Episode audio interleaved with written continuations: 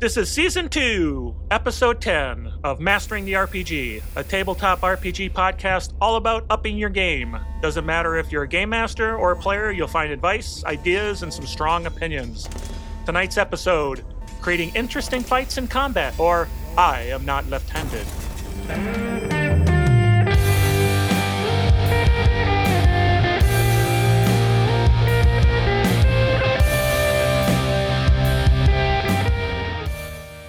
Once again, welcome to Mastering the RPG, a tabletop RPG podcast. Like I said, we're going to be about maximizing your game and giving you ideas and all sorts of good stuff like that.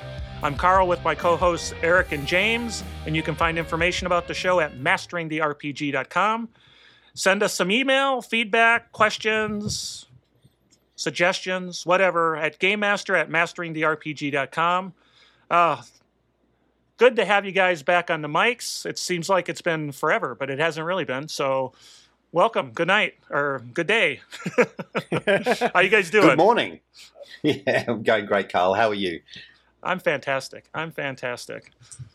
Been having a lot of fun with our games and everything. So how about you, Eric? How you been doing?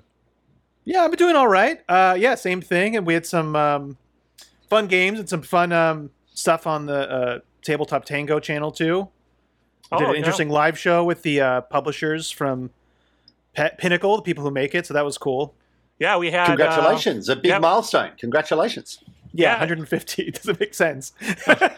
150 episodes, and there would be a little more, but there's a couple that were unnumbered, and uh, it was awesome. That Peg is the guys who make the game. We had their marketing director, their creative director, some other folks, and uh, gave them a quiz.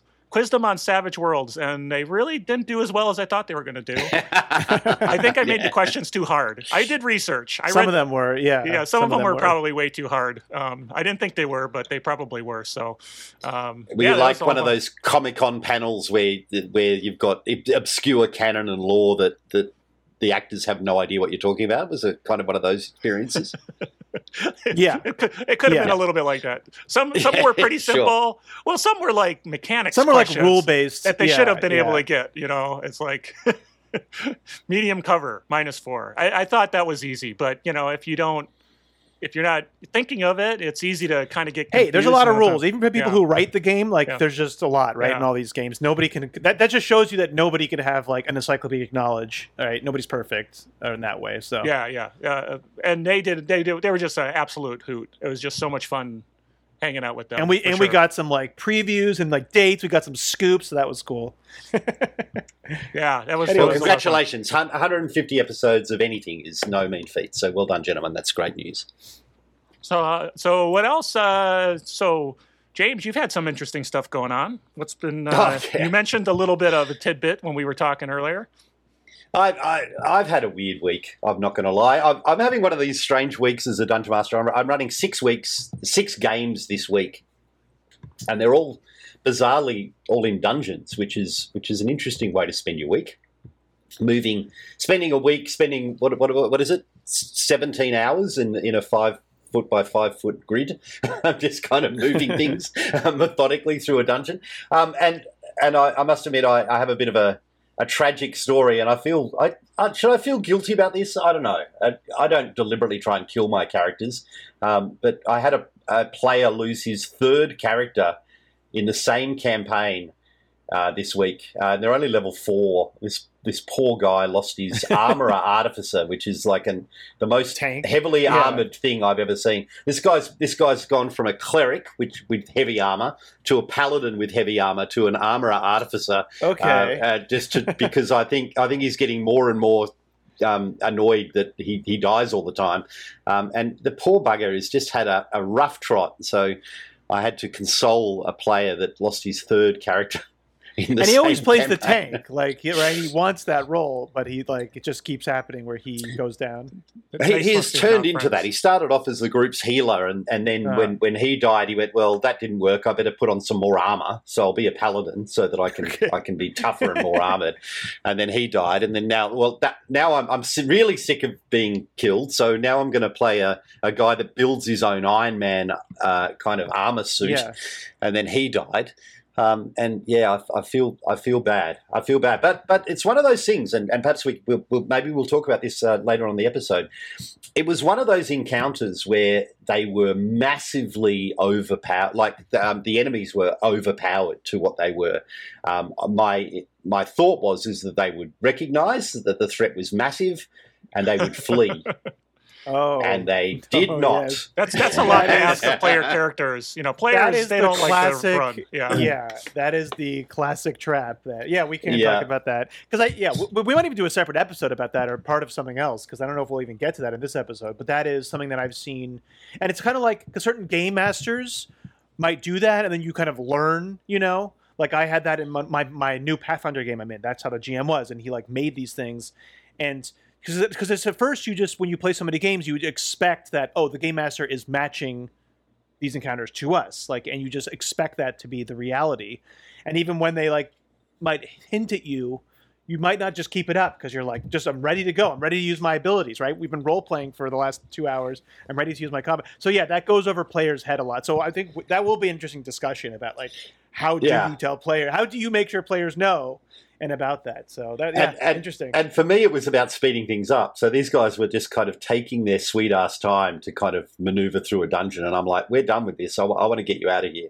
So uh, I'm going to make you run out of the dungeon rather than just slowly, five foot by five foot, work your way out of the dungeon. yeah So I brought in what I thought was an obviously massive beast that was sharpening its claws on the walls of the of the of the dungeon and and slammed into the barbarian Yeah, and yeah. took him down half his hit points with one one fell swoop and then roared and he was massive and regenerating and a scary thing and they were like we can take him and they really couldn't and uh, I feel bad now. But you know, That's what do you do? Like I, I almost think that in those, I mean, this is not the topic, but I just had this thought because I remember when me and Carl, when Carl was doing his um, Dragonlance game, and we were talking about the fighting the dragon, and I remember like when we were talking about, it, I was like, dramatic task might use a dramatic task for it instead of a normal combat. I almost feel like for when you want to do that for a player, like don't even do a normal combat, do like a skill check where it's not about fighting them. It's just like It's okay, you're gonna do this. It's just about surviving and getting away. Like that's the encounter. I think that's almost probably the better way to do it because players will just want to fight because they think, "Oh, we are the heroes of the story," right? Like, We can beat so that is, we, we, we, we have to explore this. I think we have to explore this more. But Perhaps yeah, another we'll episode, but uh, but I digress. So a All right. strange, a strange, Throw it in, Albert. uh, Throw it a in, strange week. Yeah, okay. Very cool. But how about you guys? How's put- the game's been panning out? How about to you, Carl? Um, the the game's been doing pretty pretty well. We had a couple of weeks off. We've we've had a hard time Yeah. recently. There've been a lot of uh, lot of absences, but Scheduling. they just got done saving a planet from annihilating themselves in a thermonuclear war, and they came down and we're like the aliens. Look, we're from the, we're from space and we're aliens and we know better. You need to listen to us, and they did because they, they did a good job convincing them, even though the uh, bad guys knew what was going on and there will be retribution from the the Yeah. forces at work now that that's happened. So, um, but it I made cool. a concerted. I made a concerted effort to to uh, to fix their environmental uh, environmental problems. Their their impending environmental collapse. Uh, like I made the concerted effort to like, here's what we'll do for you if you so you'll listen to us. Um, So, so zero prime directive for this group. Is that Oh, right? yeah. oh no, no, no, Oh, It's no, the opposite of Prime Directive. Yeah, Uh, right. we because we even talk about that in the game. We're like because of the because this is the game that we played two or three games ago, and it's the same world, but like kind of sped up, like later on in the future. Like it's a, just a different philosophy, and like so we actually talked about that. Like we would have no problem. Like it's the opposite. Like my character literally wants to bring things like a person back with him to be like, hey, look, like this is what they're about. Like, but yeah, like they're just they're like the op. They, they want to interfere as much as possible. So yeah, they've literally taken uh, an entire society already back to their home planet and look is looking Yeah. at their skills and saying, yes, they can build stuff that we can't. Let's take advantage of that capability they have that we now have. and teach new them how to like build better weapons on their planet. Yeah, so it's been Sadie a lot of Very cool. cultural, uh, cultural. Um, yeah. Anyways, No worries about that. Um, how about your games, Eric? You've been have your yeah, stuff I been mean, going on? that, that uh, yeah, that's pretty much, pretty much it. okay, all right. my Keeping on, game, keeping on. My game is keeping them keeping them honest. Okay, so hey, this week we actually have both an email and a cool stuff found all wrapped into a single package. It's like both. So I don't know which music I should use to introduce this, but it's both. Uh, I think we have cool stuff found. Do you copy? Cool stuff found. Over. cool stuff. It's a cool stuff found for sure. Okay, it's a cool stuff. All right. Um, so this is from Brent. Um, it says he says, "Hi guys, I have listened to every episode of the podcast, and they've all been helpful and fun. Thank you all." Apropos your most cur- recent episode on building cohesive groups, I recently found, but not ha- yet used, an intriguing product that might help address many of the good points and tips you discussed called backstory. Ca- and the, the product he's saying is called Backstory Cards by Ryan Macklin, and uh, looks like the company's the Immaterial Plane. And he uh, provides a link to DriveThruRPG to an actual Foundry module that has the the game, um, th- this mini game in it. So it's it's essentially a mini game to define kind of relationships and backstory of the group as a whole. Um, and so, what's interesting is I James found a copy of like a preview copy of this and was looking at it and basically the card has kind of a tag whether it's co-op it's an adversarial um, relationship or something along those lines and then it has a prompt. Um, like for example one card says you and a pc work to undermine or directly combat one of a group's and you define that group's machinations. What did the conflict cost you? What did it cost the group?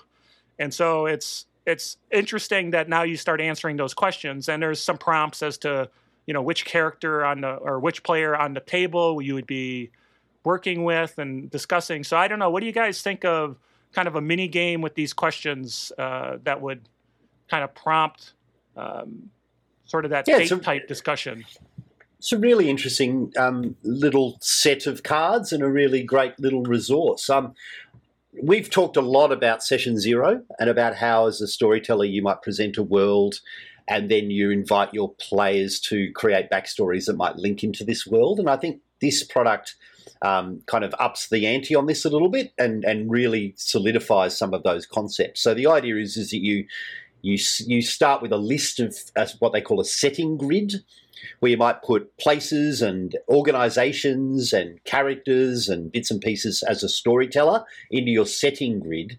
And then one by one, the players draw these cards to try and get connections both between their character and the setting, between the character and other characters, and characters and their adversaries. And it looks like a really interesting way to do it. I'm a I'm a very big fan of random tables to help kind of get the creative juices going.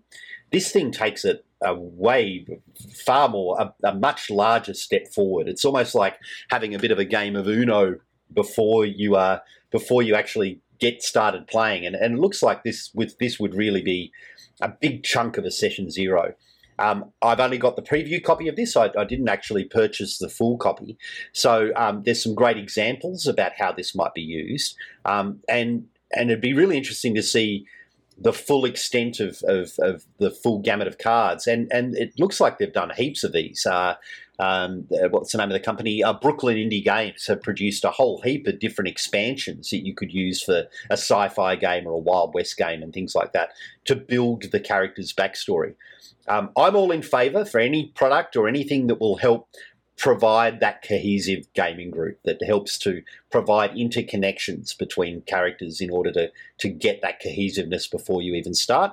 It's not a bad little product, really. Um, Eric, what did you think? Have you had a chance to have a look? No, Oh. not really. I, no, I haven't. But uh, it seems cool. I mean, I, I've seen some stuff like this. Yeah, it seems really cool. I mean, it's cool. There's a full Foundry module, or you can get the PDFs. It does look like it's it's more leaning toward Fate Core. I guess that's kind of what they made it in mind, but it's generic, right? It's can be used for anything. But they they talk about how it directly integrates into the um, character creation for Fate and Fate Accelerated. Um, I, I generally I think these type of products are really good for like things like Fate or some apocalypse engine games like shorter campaigns or like one shots like you know quote unquote one shots like a like a mini campaign i think these things would be really good because you don't necessarily need to you know, have everybody write their own backstories and see how they implement together. Like you don't have time for that in those shorter games. So to me, the strength of this really seems like for shorter games like that. Um, but yeah, I'm, I'd, certainly be interested to give it a go and like try it as an experiment for like a mini campaign or a one shot. Uh, I think it'd be fun. It's a good point. I think if for a longer campaign, if you were doing a longer narrative driven campaign, this kind of releases um, surrenders the reins a little bit in that Yeah. um, I'm, I'm not Exactly. sure I'd be overly comfortable with that much randomness infiltrating kind of my my background stories Yeah. on how these characters work together. But if you want a quick and dirty kind of let's get into this, how do our characters know each other, um, and and and provide you with some story prompts about how this might work, sure, I, I think I think it looks like a very fine product. Yeah, and and and like shorter games is was when I'm interested in playing like really different character types. So this could like force you into playing a character type that you would not normally want to play, right? Um, so yeah, Here we go. seems really cool. Well, good, good, good, uh, good call out from the uh, listener. Thank you, Brent. I appreciate that. Um, it looks like uh, is uh, if I read further, it's um, trying to use it uh, coming up in a King Arthur Pendragon game, which should be Oh, cool. interesting Ooh, awesome. and fun. So that um, very cool, very cool. Again, thank you, Brent. Pen- appreciate Pen- the email. Pendragon, uh, which is a Chaosium, I think it's, I believe it's about to get a new reprint. Uh, Pendragon is, is is as ancient as Avalon. It's a really old system. Oh, yeah. Um, so uh, I'll be really interested to see what they do with uh, when they come up and redo it. So. Uh, good one. I haven't I haven't thought of or played Pendragon in a long, long time, but I'm glad it's still glad it's still trucking along. I it, I did find it in some old uh, Dragon magazines when I was doing a search in them. So, um, all right. So, uh, hey, thanks again. Um, so, what do you say, uh, gentlemen? Do we get right to the main topic? Mastering the RPG with Carl, Eric, and James. Yeah. All right. The main topic, uh, as we know, is to create interesting fights, and I'm going to turn it over to Eric as master of ceremonies for tonight. Eric, take it away. All right. So uh, yeah, right at the outset, um, I think the first question to ask for this is why interesting fights, and this one is almost self-answering. Like I don't even know if we need to answer it, but right. I mean, it's just more fun. I mean, you guys can disagree with me, but it's more interesting, right? You, you do the same fights over and over again, combat becomes very bland, and I think that's why when we, we look for this is like how can we make things more interesting. Um, do you guys have anything else here, or Well, and, Um, and, and uh, the only thing I wanted to add was um, the when we talk about interesting fights, it's it's people are, like to just fight. That's fine, but we're really Yeah. talking about what makes it unique and an experience that people are going to kind of remember, and not just it was yet Yeah. another slog to to get to the end goal of getting through the dungeon, for example, um, or six dungeons as a, as the case might be. So, yep. Absolutely, Yeah. and, and this was the thing that when I was preparing for this for this episode, it's almost like what makes memorable fights, isn't it? Because uh, Yeah. you know, uh, when, when I was thinking about what are the most interesting fights that I've been in this year or, or ever, um, it's really making them memorable. It's really making them stick in your player's mind, and it's that kind of that was awesome. You really want want these things to be to be quite extraordinary. And we have done an episode on boss fights and what makes a, a good boss fight. Um, and I think a lot of what we said there is probably true here. But Yeah. when you think about your normal role playing game, you might have one, two, uh, maybe even three encounters in a session. How do you make these interesting? How do you make them different from each other so that it isn't just kind of moving things around and slogging through a through a, a massive chunk of hit points? And how do you make it? And and for me, it's about creating those memorable moments, the ones that you know after the session you go, that was really really brilliant, um, and and those high fiveable moments when, uh, Yeah. when when players are playing for sure. And I think I think the thing with this is, but I think we're trying to we're, we're going to try to illustrate here is that it's it doesn't always have to be like you have to do a, a lot of work and make you know even for random encounters. I think you can use a lot of the concepts that we're going to introduce because it doesn't always have to be like the big boss, big scene, No, no, big no. you know. Uh, uh, where you spend a lot of time meticulously adding this and that and that. No, I think there's a lot of little things that you can do that that makes the fight seem different. Um, that will be yeah, memor- memor- uh, memorable, and also just you won't get that feeling of sameness, right? I think that's what we're trying to really avoid with it. Is that kind of like oh, here's another one of the same like you know, just pushing. Like, do we even need a map? Like, we'll just use a grid and like not have anything there, right? So Yeah, um, yeah, uh, oh, cool. absolutely, and, and and you're right, and and and you and out of all the big lists of, of suggestions that we, we might be going through here today, you can really grab one or two of these for Yeah. just to spice that encounter up, just enough to give it a little bit more interesting than your normal kind of slog, for sure.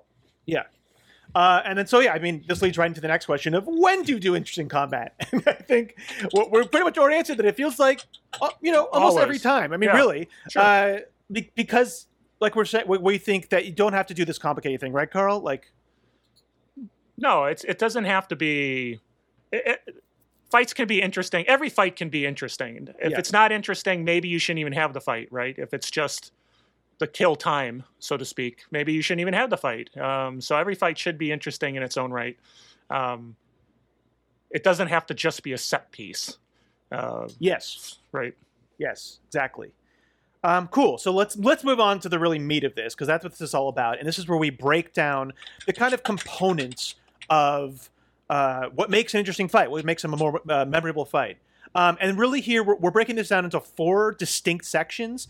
And like what James said before, is when you kind of just pick one or two. And then, again, this depends on like how much how much does this combat mean? How much work do you want to put in? And so I think for just a random encounter, you might put just like one or two of these things in. For something that's more uh, notable, you put three or four. And then for like a boss fight, you know, you might go with five or six of these just to really like change it up. So the four the main components here is what we're talking about is the map, which is kind of the general environment. That's the the the cup, right? That the things are going into. The enemies, that's the obvious, right? They have to have because we're doing it's a combat, so you need your enemies. Um, the third thing here is we're going to talk about is the victory loss conditions, which I think this gets overlooked the most out of any of the other ones.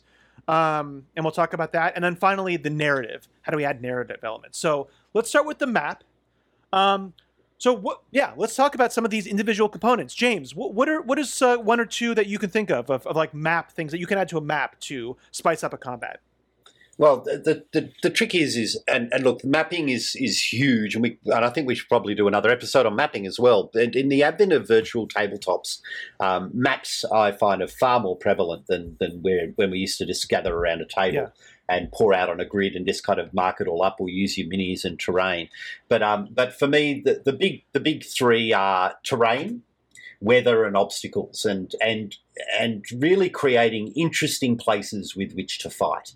Um, I'll I'll start with the terrain if we like, which is changes of elevation and just generally the field of play, and making maps interesting by creating uh, changes and, and, and differences in the way that in the in the, in the place in which you fight. Um, that could be a ravine, which which then kind of limits the amount of close in fighting that you could have.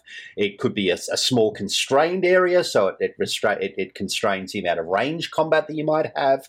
It could be uh, submerged, half in water. It could be shrouded by fog. It could be all sorts of things. But creating something in that in that element that changes up and restricts uh, how you can approach a, a combat, can approach an encounter, which then allows players to have to think creatively about how to overcome that terrain to to be able to kind of adapt to it in order to to to work as well as you can.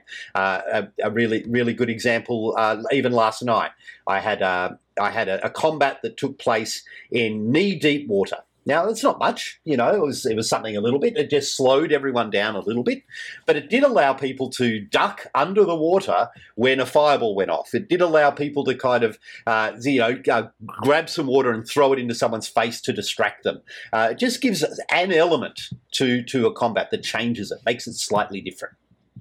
Yeah, and I, and I think again when we're talking about map, like you don't have to be this excellent map maker. You don't have to be adding graphics. This can just be squiggles on things. Like you have a map already, and so like you were talking about, for me, the environmental hazards is huge here. Where you know you have a map that you already have, you know, on your computer or whatever, and you just say, okay. Uh, because of what happened before, the, the the forest is on fire. So you just add squiggly lines on trees and be like, "This is where fires are," right? Uh, and so just even that, which doesn't take much effort, you're you're producing something that's really creating a, a uh, hindrance for both you and the enemies, and something like you said that have to, they have to get around. And so this can be tons of things, right? Like fire on trees. This can be, uh, like you said, weather effects, like wind, or um, you know, like elevation, like you said, or there's just so many things here. So always just think of creative little bits to put in um, that can do that. So, Carl, what are some other um, thoughts here that you have?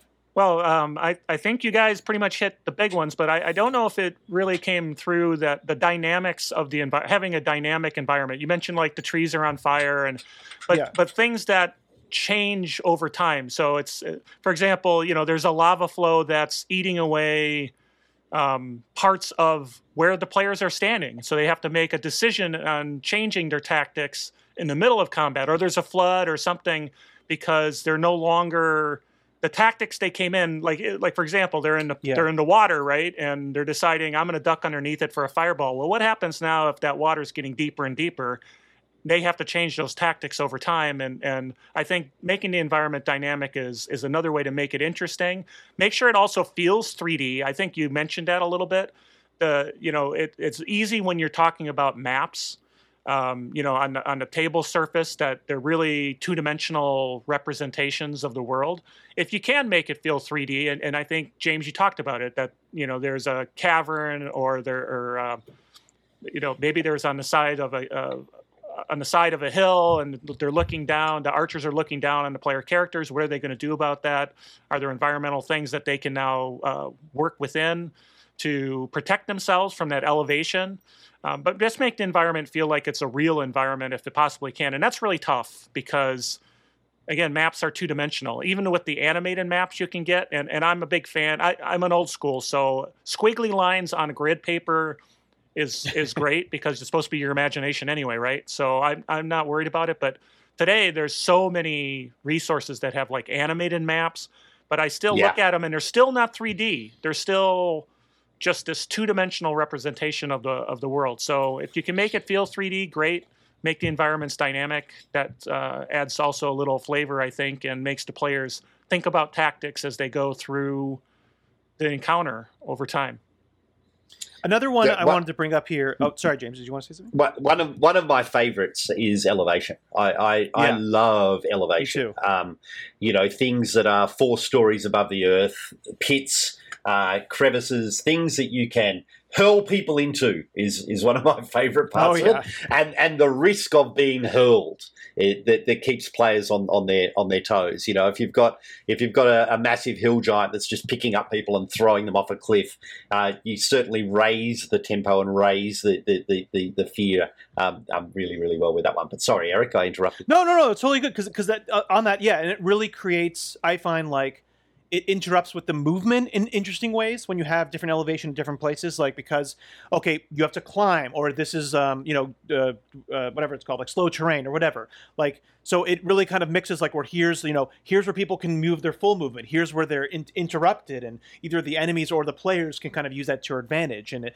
it really does. And you know, just switching even map to map where those things are can can even give the full map like a different experience. Um, the other the other thing that I wanted to touch on here is, which I think is underutilized at point, is messing with scale and using choke points. I mean, that's kind of what we're talking about with elevation. But when I talk about scale, is you know when we're talking about going from combat to combat and maybe doing something just just minor things one of the things that you can do is sometimes have a giant map because that also will you know the players have to get to them right uh, or having a tiny map where they don't have room to really move about and, and properly have their stuff and have people flee or have a mix of that where you have like one section is very wide open and one section is very constrained so you can definitely me- mess with scale um, and then choke points come into that too, like you said, like a bridge, right? We're talking about elevation, having a bridge, having some type of choke points there, or like a, a small part of the ravine. Um, those things can really offer interesting challenges or interesting things for them to capitalize on. Um, and again, you can mess with a map and do, say that, like say, okay, like here's we have a map that I found off the internet, and there's this open area, but you're like, okay, rocks fell here, so there's this, you know, there's only this small narrow passage here, and you can just use the pen function on whatever foundry or whatever VTT you're using and kind of squiggle in things there and just say they're rocks, you know? So like we're saying, we don't know what to do all this effort. Um, so anything else, uh, James or Carl here that and and your adversaries can change the terrain. Don't don't forget this, Yeah. you know, and, and it could be as simple as uh, as a gust of wind that, that that a wizard might do that to extinguish all the lights so that suddenly it all goes dark, or there's a gas that spreads across the, the battlefield, or there's there's a you know uh, acid that that, is, that that comes out of a boss and and cuts out half the half the terrain because if you stand in it you'll you'll take damage. It, you, it's it's creating terrain and creating obstacles that are dynamic, so that even if you set up a uh, set up what it looks like a very straight straightforward map and a very straightforward battlefield, doing things that change that. Uh, change that and alter it so that so that players have to adapt and have to move. Yeah, I think because we talked about this in the boss fight, but and D and D does this very well. Is is with we talk about layers, and this is going to combine with the enemies part. It's very cohesive, obviously. Um, but yeah, having layer effects, which are kind of themed to whatever enemy they're facing, right? And I think you touched on that. Like if you're facing off with a, a dra- an acid dragon or whatever they are, right? There's going to be acid pools around.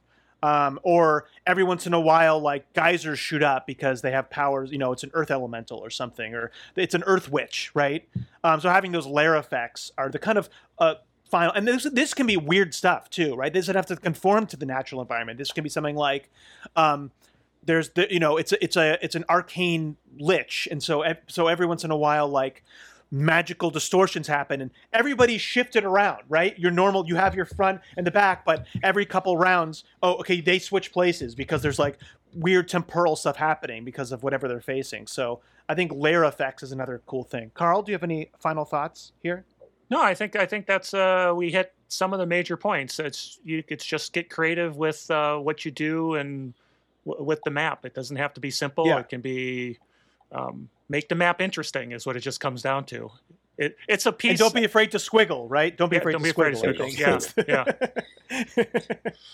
and we might talk a little bit more about about uh, about the actual creatures themselves Yeah. but some some maps favor some creatures and so one thing that i always try and do is factor in what a, you know if if if a creature has lived here for a long time how might they have altered the landscape to give them the extra advantage and we talk a little bit about you know if you think about cover or traps Yeah. or um, you know you can you can do all sorts of things with a map um, to kind of personalize it to the creatures that are living there that you can personalize to the to the adversary that you're fighting to make it very unique to that to that encounter Excellent point. And that's a very good segue into our next section of enemies.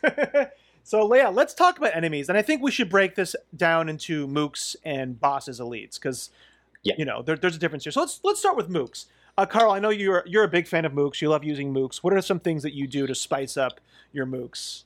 Well, so so uh, in Savage Worlds, we have extras and mooks, and they're by definition not as powerful as the player characters, and you can kind of cut through waves of them. So the most important thing is do that. Have them come in waves. Uh, make it keep them moving. Uh, don't have them kind of come as one big batch that makes it easier for the players to just rip through them. It's not interesting you know it's like i use my 12 attacks that i have every round and i just keep cutting them down and it's not interesting it's much more interesting if they're coming and you you feel yourself you know you're using your resources and then oh wait there's more of them and then have them keep moving. You know they're not just coming and standing still. They're they're trying to use the environment to surround the players or to get into the most advan- advantage or, or a position that's most advantageous to them that they can really cause havoc.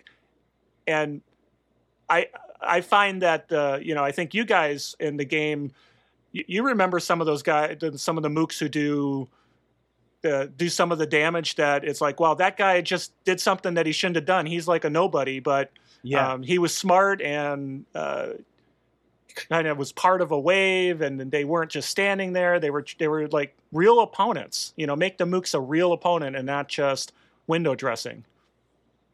Yeah, and I think that's a really good point. And and when we're talking about mooks, often, you know, if you're in a type of game that has a prevalent enemy, right? If you're if you're in an undead heavy game, say, and you're fighting a lot of zombies, like this is where we're talking about where you can give them different special abilities and we give them different themes. Like there's no saying that you can't have a acid zombie, right? So like we ta- when we are talking about before about you're doing a random encounter. How do you spice it up? It's like, well, if you already have the zombie stat block, like just add in acid immunity and give them an acid like ball that they can shoot out of their mouth, right? With pretty like 3d6 or whatever. Like just a very quick kind of theme on them or one of them, right? And it, and this goes back to we've talked about a lot of of um I'm spacing out here, like defying expectations or um uh, subverting expectations, right? Yeah. Where like if they're used to fighting zombies and like have a special like have one of your special zombies and be like, oh, this one's been like experimented on and he's he's resistant to celestial whatever you know your game is celestial damage and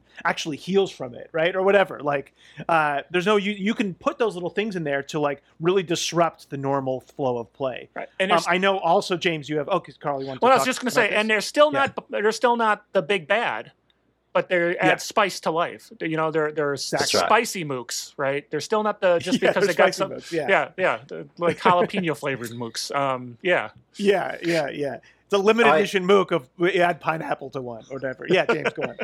I I I love mooks. I think they're they're amazing things, and and there, there's two reasons that I I think they're they're really great for creating really interesting encounters, and in.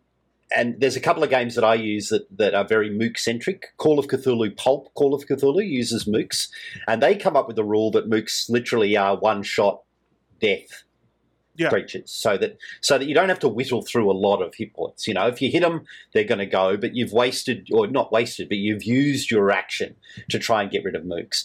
So in in high fantasy games and in in uh, modern games, mooks are great for highlighting your wonderful powers. You know, it lets you let off that fireball that that, that destroys thirty guys in one hit, makes a player feel like completely heroic. It, it creates a really uh, memorable kind of explosion, or that time that, that your your hero throws that stick of dynamite and takes out five guys, or or blows up a car and and, and does this kind of thing. So it allows for heroic, big scale stuff without necessarily kind of completely ruining ruining an encounter, destroying a boss, you know, kind of um, affecting the, the, the narration. So it allows for the big explosive type of thing. The other thing I love mooks about, and you, and we and you talked about this, is this is the idea of waves, where you present. Um, you know, half a dozen kind of creatures coming at you in waves. The reason why I love that, it's one of the very few dials a storyteller can make mid combat after you've landed some some uh, some enemies on the board, where you can either scale up an encounter or scale down an encounter if it's getting if it's getting overwhelming. So uh, you know when I run when I run mook level encounters where you might send eight guys up and then they all get destroyed in the first round. Well, that's fine. I'll send twelve in next time, and then oh now they're struggling. So now so you can kind of you can kind of ease off and ease on depending on how the Yeah. players are going, and um, and just to keep that that difficulty level maintained and the excitement where you need to. The, the mook spigot, we could we could call it. yeah, that's right. right? um, yeah, very cool. And and another little trick here, I think that's an easy way to spice something up is you can add you can add in another enemy who's neither who's not allied with the enemy that you're facing, like a random beast, right? Like you're fighting zombies, and all of a sudden there's a giant worm that shows up, and um, then, then all of a sudden they're fighting that, and they're fighting each other. You know, there, there's there's things you can play with. Um, I think here, let's really talk about this. I think this is a very interesting subject that could, that could almost have its own video. But let's talk about tactics and tr- and intelligence, because you know there's that old adage, right, in games where about like you can play that you can play them smart or you can play them hard. I think, right? Like, yeah. Because if you play them smart, you don't want to have as high as CR, and you don't want to have as many as many on the board. And if you're paying them stupid, you might be able to have stronger ones that are just kind of, you know, not necessarily thinking about oh, going for the healer. Um, so I think the, and we'll- we'll talk more about this. I think you guys have a lot of thoughts on this, but I think this is important to switch that up. Is to is to not every combat have smart types and not every combat have dumb types. Is to if you kind of um, flip flop between those, it will you know seem more fresh for the players. Um, Carl, what are your thoughts on tactics and uh, troop intelligence, that kind of thing? Well, it's interesting that you mentioned that you have some that are, you know, they're they're using good tactic and some that aren't. I think you know the the, the, important part is that the opponents. sh- I- like to think the opponents should be using the tactics that make sense for them. I mean, they're Of course, they're uh, you know that they're going to use things like cover they're going to use Um, things like if they're if they're faster and they have the ability to, to move quicker, they're going to move quicker and, and try to flank and do things like that. And and I think that's just I think that makes it more interesting to the players in general because you know they're not fighting a mindless drone. Because again, we, we don't want just you know throw waves and waves at people just to throw waves and waves. It wants to be an interesting combat. So I, I really feel that um, you know having them use the tactics that make sense for them. Now some of them are are like you said they're hard and they're just not smart in the way they do things and they're going to be like a tank and they're just going to walk and absorb damage and try to get as close as they can as fast as they can without being smart and that's fine because that's using the tactics that make sense for that particular enemy um, or group of enemies um, and that's what i think helps make them feel a little unique because they each act in a certain way like your your zombie that spits acid they're they're going to use different tactics than the ones who are just kind of uh, meandering towards the players and they're going to expect that right your players are going to expect that that's something more interesting and unique about that enemy and the feel of it Yeah, for, for sure. I- Absolutely. I, I, and I don't know if we're disagreeing here, but I almost feel like I have to push back. But I don't. I don't think I am. I think we, we we're kind of in line. But I guess what what I was more thinking is that like, you know, in, in a combat where you have basically another adventuring party, right? You don't want to have too many of those people because they're going to be playing very smart, using a lot of different abilities um, to the maximum efficiency, right? And that would be a very interesting combat to do that. And then in maybe another fight, you know, so then that one you might have four or five enemies that they're facing off against, or six, right? And then another fight you have a horde of will, you know, mutated wildebeests, and maybe you have fifteen of those, right? And they're real dumb, but you can have more of them because they're not just going to like try to use special abilities and, and like you know try to get behind cover, and they're much tougher than the adventuring party. But so you can have more of them, right? Because they're so stupid. No, and I guess s- that was my point of kind of mix of playing with that. and we uh, are combat to combat. exactly we are on the same page because Okay, when I talked about the tactics that make sense. So if you have wildebeests that are Yeah. big dumb, you'd expect the players expect them to maybe charge as a large group coming at them, and now the players have to think about what are they going to do. They need to find you know that 3D level of uh, getting out of it. Um, but that made sense. That makes sense. For, it doesn't make as much sense if the these things are sneaking around and trying to get into position Yeah. to attack. Right? I mean, that's all I was saying, and I think we're Oh, we're in violent yeah. agreement. Yeah, for sure. We're, we're definitely agreeing with that. I, I I think I just meant that like you can have. I mean, this is something that maybe not even appropriate to this conversation, but that you can have more enemies that are dumb or stronger enemies that are dumb, right? Like intelligence playing with that uh, it makes them stronger. I think, right? I mean, I think that's also the point I was making. yeah, sure. Um, okay. I'm with you. Anyways. Okay, cool. Yeah, yeah. I don't think. Yeah, I think we're James. What is your thoughts on all of this? Uh, I love monster tactics. I think, uh, to be honest, I would say that this is the thing that keeps me most interested in combat. For someone who Mm. runs probably a dozen combats a week, uh, I find getting into the mindset of the monster or the creature, Yeah. looking at their intelligence score, looking at their perceptions, looking at their, their their array of abilities, and trying to think logically about how that thing would act in combat, I find really creative and really wonderful. There's and look, I've talked about this in cool stuff found before. Um, Keith Ammann, uh, the monsters know what they're doing, which is a Dungeons and Dragons focused uh, tactic book for Dungeon Master, was an absolute game changer for me in terms of uh, looking at every ability of a, of, a, of a monster and trying to figure out how that would turn into a tactical situation and trying to think cleverly about how, how you would use that, which takes into account that the dumb, lumbering, you know, kind of uh, Umber Hulk that doesn't have much intelligence that just kind of slams into you. It, it deals with that, but it also deals with the the clever little kobolds that might set a trap and might do other little bits and pieces. So there are Yeah. resources out there that help you on this.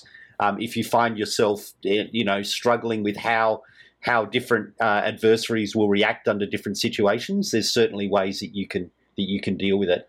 Um, another quick plug that might lead us into the next topic as well is um, he has just released a book about three months ago called How to Defend Your Lair, which is a fantastic little source book for more boss stuff about Oh, cool. how would you how would you actually set up a lair to, to defend it, which for me is a great reading for anyone who wants to create a dungeon from scratch and try and work out how these things would make a lot of sense. But uh, tactics uh, are great. I, I, I won't. I'll never forget a time where I almost TPK'd a group, not not deliberately, but because a group of goblins use doors so well.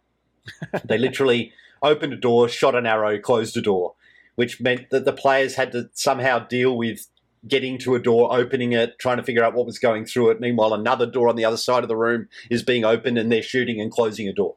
Just goblins using doors and cover changed the way that entire thing Yeah. happened, as opposed to goblins running out with a spear and just trying to stab people to death. Um, if you can think logically and think intelligently on behalf of your monsters, uh, encounters are not only cool for the player and, and make it more challenging, they're actually really good fun to run as a dungeon master. And I mean, half of this is about running encounters that you're enjoying playing Of course, from the yeah. other side of the screen as well. Yeah. Yeah, and I think, uh, and- and then one other thing I want to touch on here is, is I think we've talked about a little bit, is, is the troop composition, and that's, you know, where you just don't have all melee fighters, right? You have some range fighters, you have a support, or you have um, a, a, like a large beast that they've tamed or something. Just having the different things with different abilities will, will also challenge. And the final thing that I think will lead really into the next one, because we talked about special abilities, is is boss theme modifiers is what I called it, but basically theming mooks to a boss. Right. Hmm. This is I kind of almost think of uh, Batman villains and like their henchmen. Right. If we think of like super villains, um, is that when like you know you're fighting these zombies, but then you're fighting this weird lich who like says I don't know has a candy obsession or whatever, and then so you're fighting like uh, you know zombies that have candy armor on and can like uh, you know manipulate people to have to to have, like do will saves or want to like eat candy canes. I don't know. I just, I just threw that in my mind, but like you can spice up mooks by like having them really themed to a boss, right? And I think that really goes into let's talk about boss slash elites. Um, James, what are some things for you for for bosses that you like to add or cha- or elites, right? Not it's not always a boss. Sometimes there's an elite. Um, like yeah, or, or Yeah. multiple elites. So Yeah. that's um, uh, I love diversity of stat blocks um, and and subtly changing stat blocks for uh, to to show differences in monsters um, and and how that then plays out in a combat. So you know a great example if you've got say gnolls, these kind of hyena like creatures, you might have a shaman, you might have a champion, and you might have some kind of assassin within that group, the kind of rogue within the group. And so presenting different stat blocks for different monsters are are, are a really good way of spicing up an encounter and making it less kind of same same that everything is all the same. And then for a boss you really up that even more. You kind of you kind of a you, they need to be a little bit more robust because the the biggest thing that will happen when you drop a boss of any kind on the table is everyone looks at it and everyone channels all their energy into that into that boss. And there's good reasons for doing that. And narratively we might talk about this later because there'll be plenty of monsters that will give up and flee once the boss goes down. So creating a boss persona within a fight really really great. And it doesn't have to be the big end of campaign boss. It doesn't even have to be the end of level boss. But someone that is dictating the enemy's uh, coordinating the enemy's attack and is obviously in charge creates a, a red flag so that it gives it, it, it gives the players someone to aim at but it also um, often these these stat blocks for bosses have morale inducing or increasing or uh, or abilities to coordinate um, and and using those abilities to kind of um, create a little bit of spice about how these these encounters go. I see plenty of stat blocks in Dungeons and Dragons where, as an action or as a bonus action or as as as an extra ability, the, the, the boss can rally the troops and let them move or attack when it's not their turn or or, or, or, or deal with that. And um, and in a similar vein, uh, Pulp Cthulhu has a really great ability that says that's kind of like get in front of me as an ability. yeah, so that if, has if, that too. yeah, yeah, yeah. if, Yeah. if the boss is about to get hit, he he, he grabs one of these Yeah. mooks to take the hit for him. That kind of allows the the extra um the, the, the combat to continue. Yeah, so I think I think um, Savage Worlds is called Fanatical Minions, Carl. It's like Yep. a setting rule. yeah, Yeah. something like that. Yep. Yeah, so having those kind of things that that allow uh, that allow the whole encounter to change quickly um, because there is someone coordinating the fight. Really great thing to add spice to an encounter. Carl, what about you? Well, so so I think um, what's interesting is the stat block side of it. Um, having some those unique characteristics, having the the boss with something unique about them. Now, I mean D and D, obviously the stat block they always have something unique. I think the just the key point is it's not just more hit points to make something a fight more interesting. Is not just Yeah. to increase the Mm. hit points of the boss so that it's a harder struggle to complete because harder does not necessarily equate to more interesting which is what we're we're all about talking about it's much more fun if the boss and this ties all together what you were saying right? You've got the the iceman the candyman and you have the stat blocks that have unique characteristics and it all kind of plays together to make the boss got a unique set of characteristics that make them a boss in the first place. Um, because interesting capabilities interesting theming like you mentioned eric just not more hit points um, for Yeah. the sake of having more hit points um, but otherwise i think um, james you're you're hitting on some of the real keys there for sure Um, and I think here let's talk about lair actions because, or just lair like how you fit them into the lair because we talk about lairs a lot. Um, and then one of the things I think about is like how do you how do you tie them into the environment? Like you can give them, and, the, and when we talk about bosses, I'm also talking about elites, and this is maybe something an elite that the, the players fought before. But this elite, like we said, like James was saying, has a different special ability, and you can really tie that into the map. Um, just to bring it back to the last one. So I like I may, I may bring up like the the the Savage Worlds game that I ran you guys through, um, the Agents of WoW, and then you Yeah. guys were fighting the Rat Tyrant, and he had regeneration.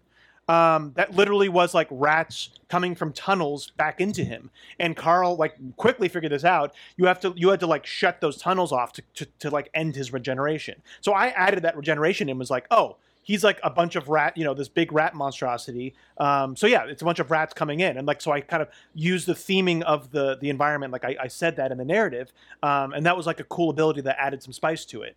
Um, and I think you know, James, you must have a lot of ideas about lairs, right, and that kind of thing. Again, yeah, lairs are lairs are huge, and uh, if if I think of some of the fights that I put you through with hag lairs, for example, using lots of different terrain-inducing hideous stuff that happens.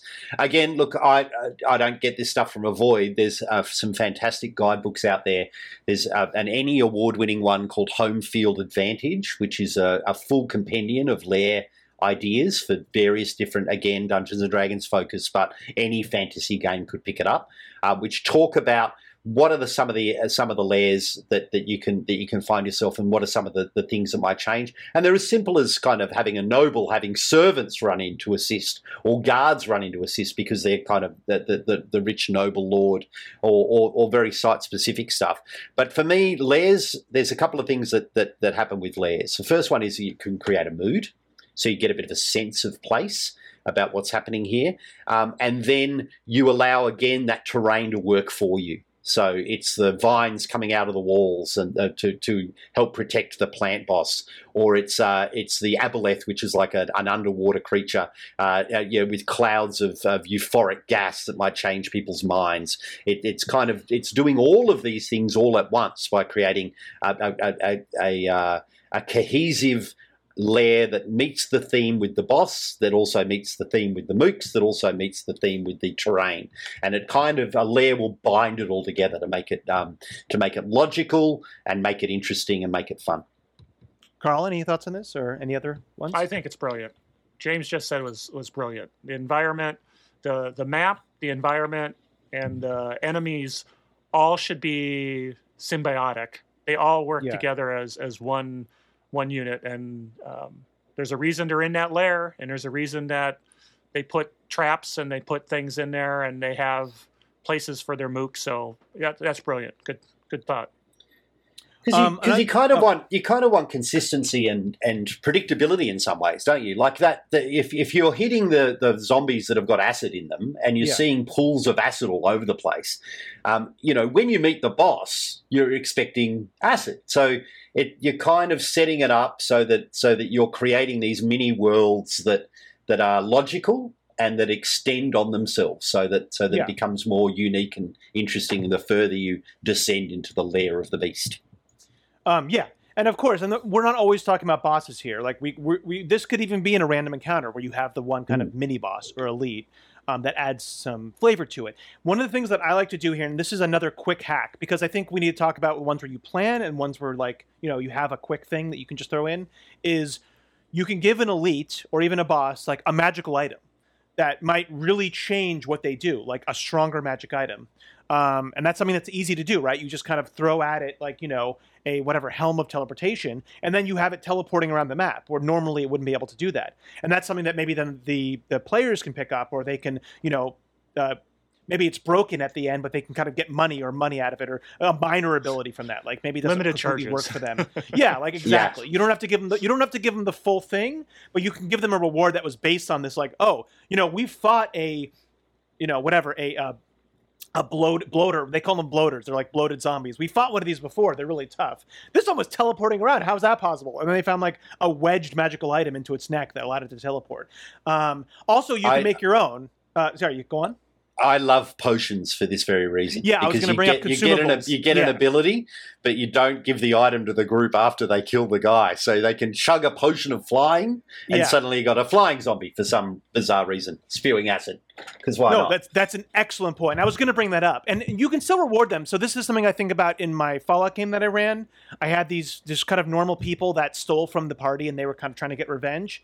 And I added this thing in where I was like, okay, I, I, I thought of this like weird grenade that is basically puts out pheromones, and I had just made a quick chart of like rad scorpions and mole rats and they just they, the players would then roll on a d4 and like the enemies would throw this grenade and it would summon either rad scorpions or mole rats in like a variable map like i just had them rolling die. And this added like a super chaotic element uh, that really like changed up you know it was a really unique fight that like and then later on i was like yeah you guys can learn this recipe and then make these. They're not like easy to make but i kind of gave that to them as a reward so they could you know themselves have this ability um, and it was a lot of fun because it was just very chaotic and it added like a, a second element to it, you know.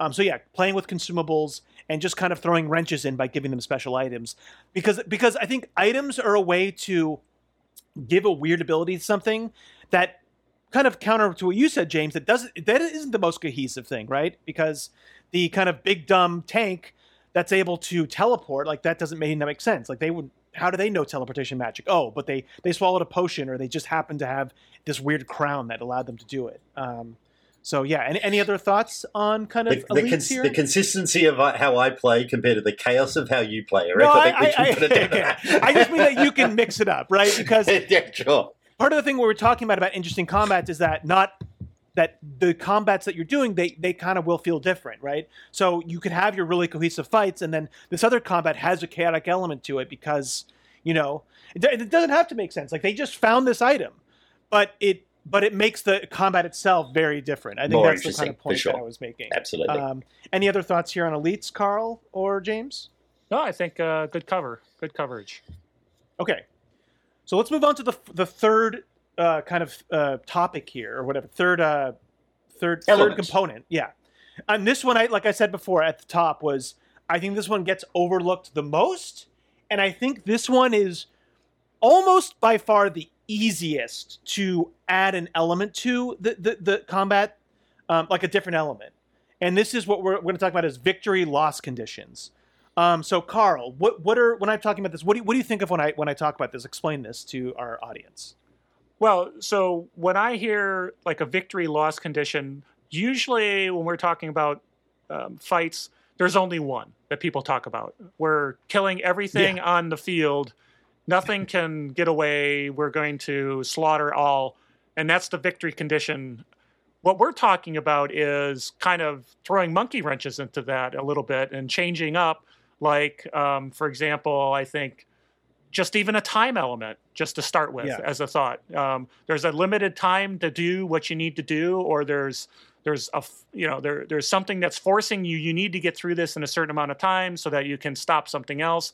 And so it's not about killing everything it's about killing enough or neutralizing enough so that you can continue on your way um, and keep moving. So it changes the goal. Um, and that's just one example. I think we'll be talking, everybody will have their own examples, but that's just the idea is it's not just kill everything.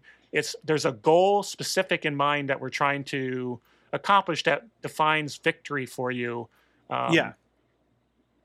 Yeah, well, let's talk about time a little bit because I think we can even expand on that because it both goes toward victory and loss. I think you illustrated really, um, and you talked about this before with like a flood, right? That's a time element.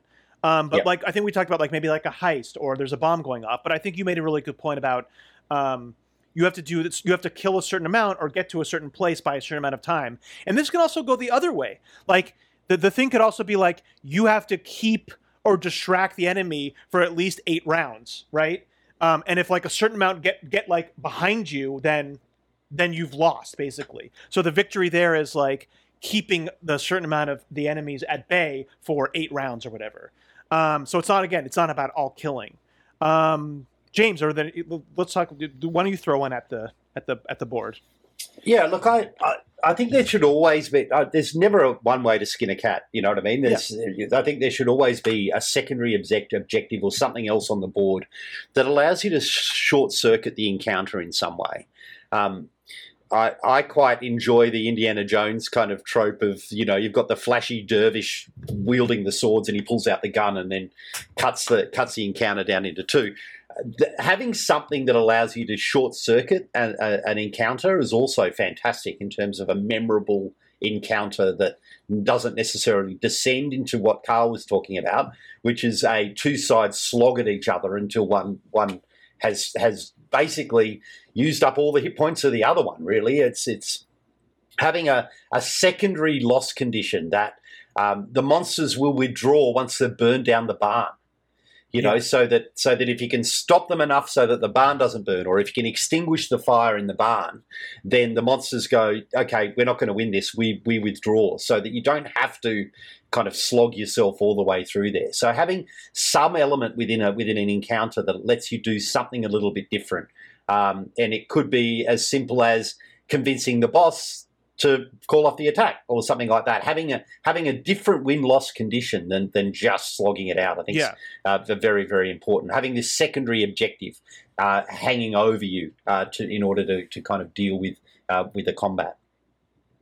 Yeah, yeah, it's very very well put. And I, I, another one here, I think that I like that I've used before is uh, like a rescue or protect mission. And I often like I think we can really draw from certain video game design, especially like tactical role playing games. I mean, I don't think you guys play that much, but um, th- those often have a lot of these kind of things. Just again to spice up fights. And one of those to me is you know uh, is rescue protect.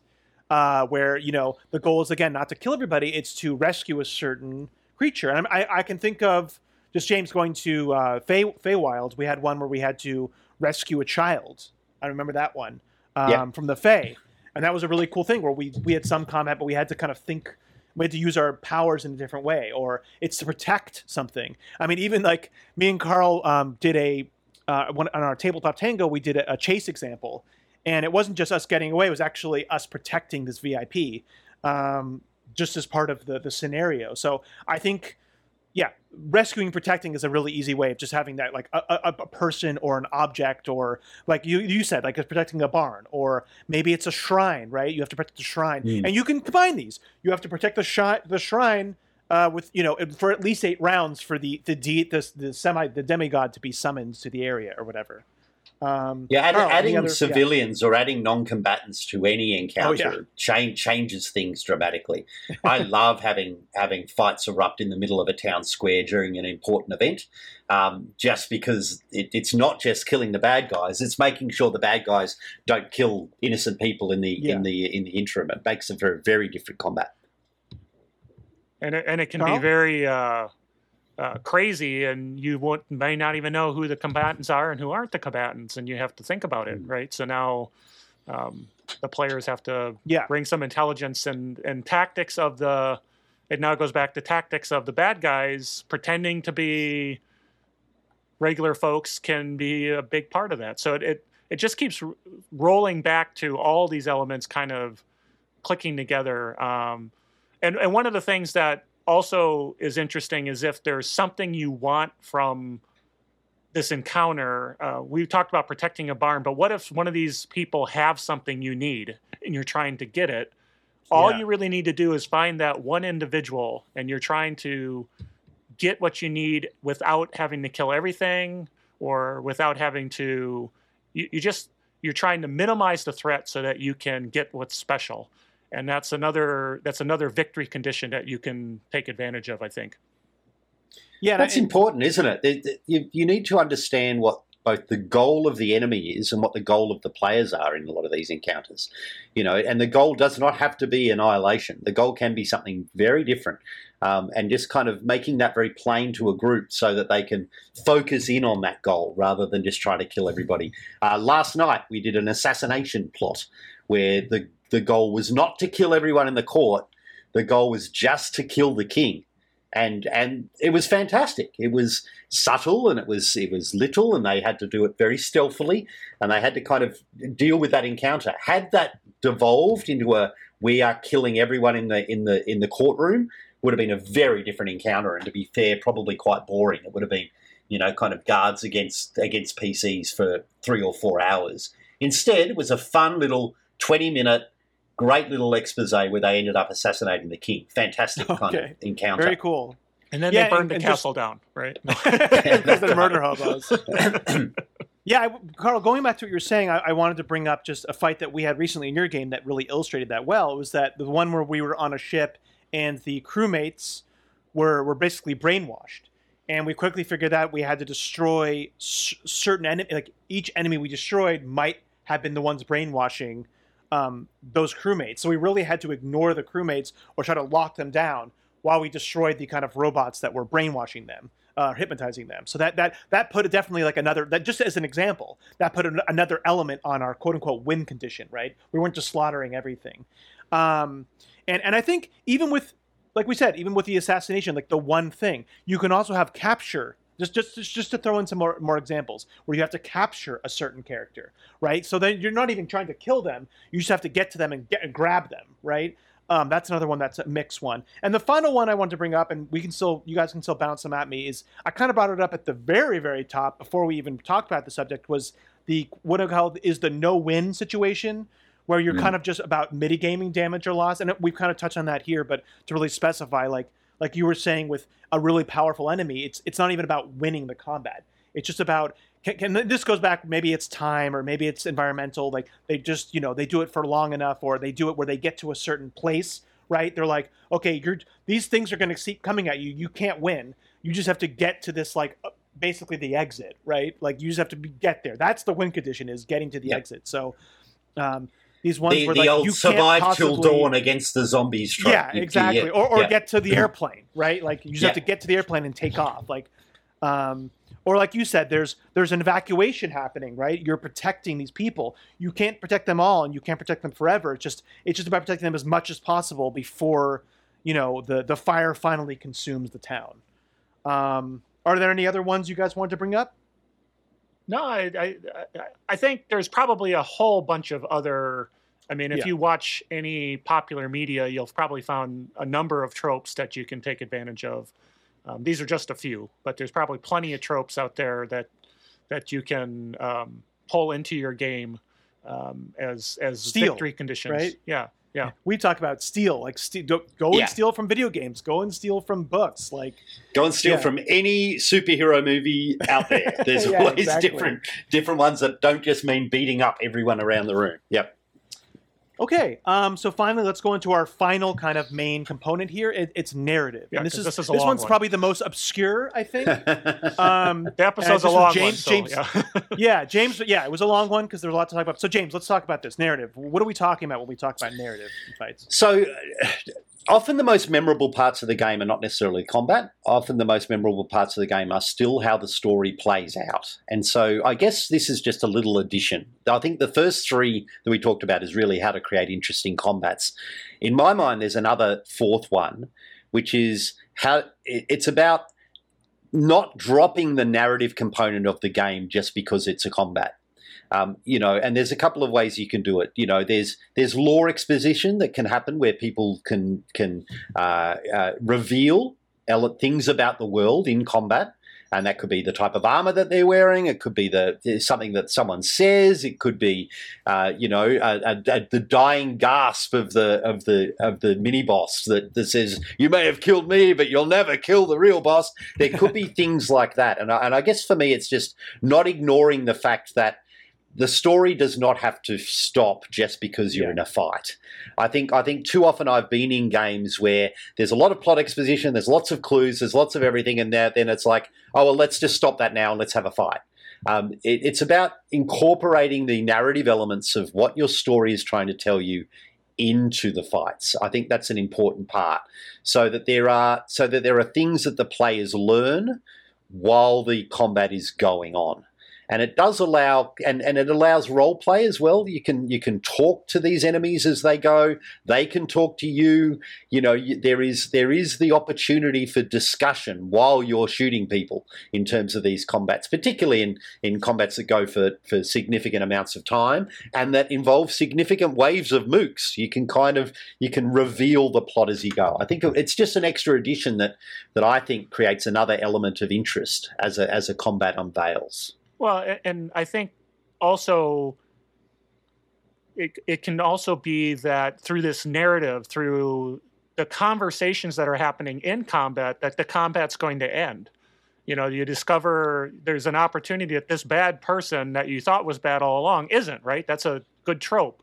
Yep. And you only Yeah. discover that while you're um, cutting through minions and then go, oh, well, these guys weren't all that bad anyway. But uh, um, so I, I actually had a convention game I run where um, the players are again post-apocalyptic and there's a kind of a missile silo that's about to launch a missile that came back to life. And the ai they get into a combat with the ai ultimately or the, the minions of the ai and then they realize the ai just doesn't know what it's doing.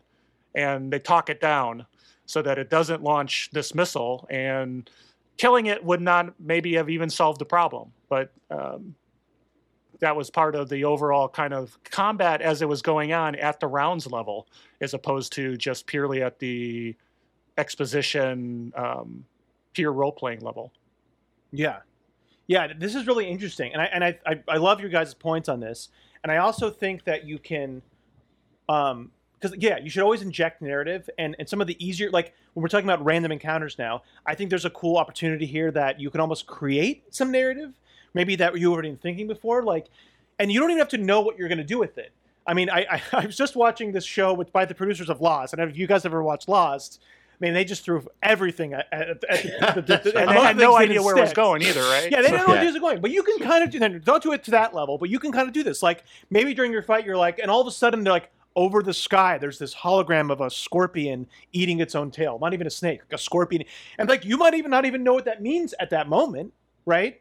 Um, but then maybe then later on you're like, oh, I'm gonna int- I'm gonna like reintroduce that little like symbol back into the plot so that because then the players will have that combat and they'll be like, what was that? What was that hologram about? You know? And they'll be Yeah. like, what is that gonna add something? Like just even that little bit of just something like that of, of a mystery or like a clue or something weird um, will intrigue them. And then you can tie that back into the story later. And on the inverse, if we're talking about kind of random encounters or you know maybe they when I when I say random encounters, I don't always just mean that like you're rolling on travel table. Maybe it's something that they got into a fight that they you weren't expecting to have at that moment.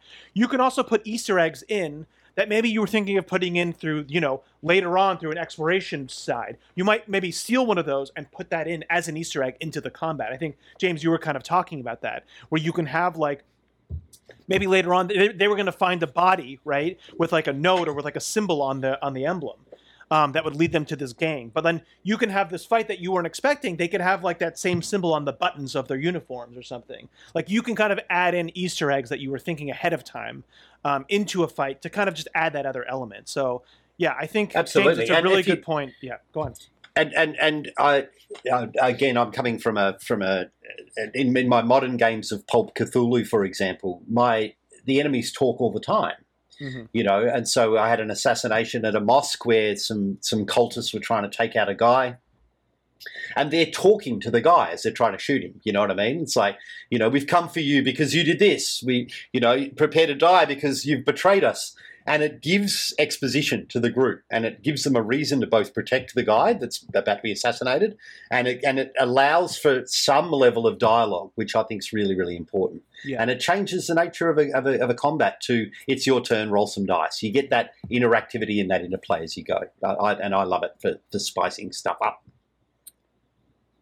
all right well final thoughts uh carl I, I think my final thought is we we broke this down into kind of four categories, but they all work together as a whole. Um, Yeah. you know the and you can you can pick a little spice from one, a little spice from another, a little spice, but uh, you know just make sure that it all kind of still makes sense as you do it, um, so that the players feel like it's it's cohesive, um, even though you're just trying to do a little bit of something special for them. James. My final thought is we could probably talk for another hour on this. Yes, but, yes.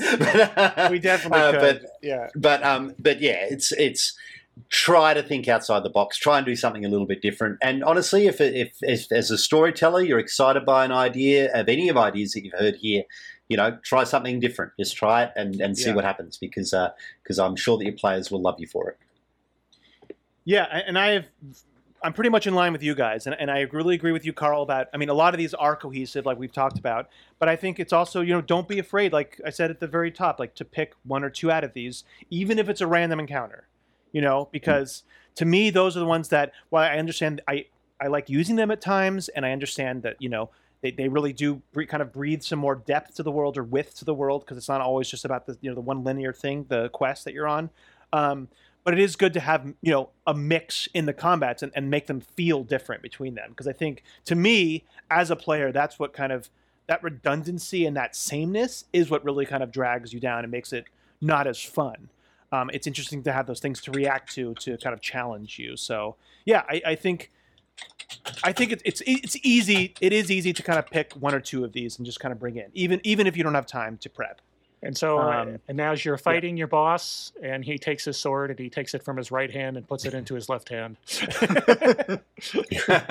I, I would love to see that. I would love to see where the, the boss because I don't think of, that's, that's a really funny thing that you bring that up, Carl. Because I don't think I've ever seen that in a game where it's like the boss was hand, and you see that in media all the time. You see that in Nor- Western. You see that in anime. I would love to have a boss who was partic- like specifically nerfing themselves so the players thought they were doing really well, and then you know, yeah, like you said, the left hand this or is they, not my they final take form. off they, yeah, they take off like anime, like they take off a weighted vest, uh, you know, weights they were holding on, and they're like way stronger, or you know, whatever they like drink something that like, oh, I was actually had poison. My, you know, I don't know. There could be a lot of fun things there, but that's that's a good final uh, thing to, to to kind of bring back to the name of the the, the, the episode, right? Yep. So, so hey, thanks everyone for tuning in. I hope you got something out of it. Remember to drop by masteringtherpg.com to learn about our other projects and contact us and support us. Uh, email gamemaster at masteringtherpg.com if you have questions, need advice, have some cool stuff found, just like today, um, that you want to share with us that we may not have heard of. Um, or if you want Eric just to adjudicate some differences of opinion, we still are waiting for that. We're still waiting for that. Um, you can also catch us on Twitter at Mastering the RPG. Um, if you like the show, give us some positive reviews. Um, just let us know. I mean, really, I, I mentioned the email, but just send us an email. Let us know if you're if you're hearing it and you're listening to it, and um, you know uh, where you're listening to it, where you're hearing it. That'd be great too. So, once again, I'm Carl with Eric and James. So say goodbye, guys. goodbye guys Happy gaming.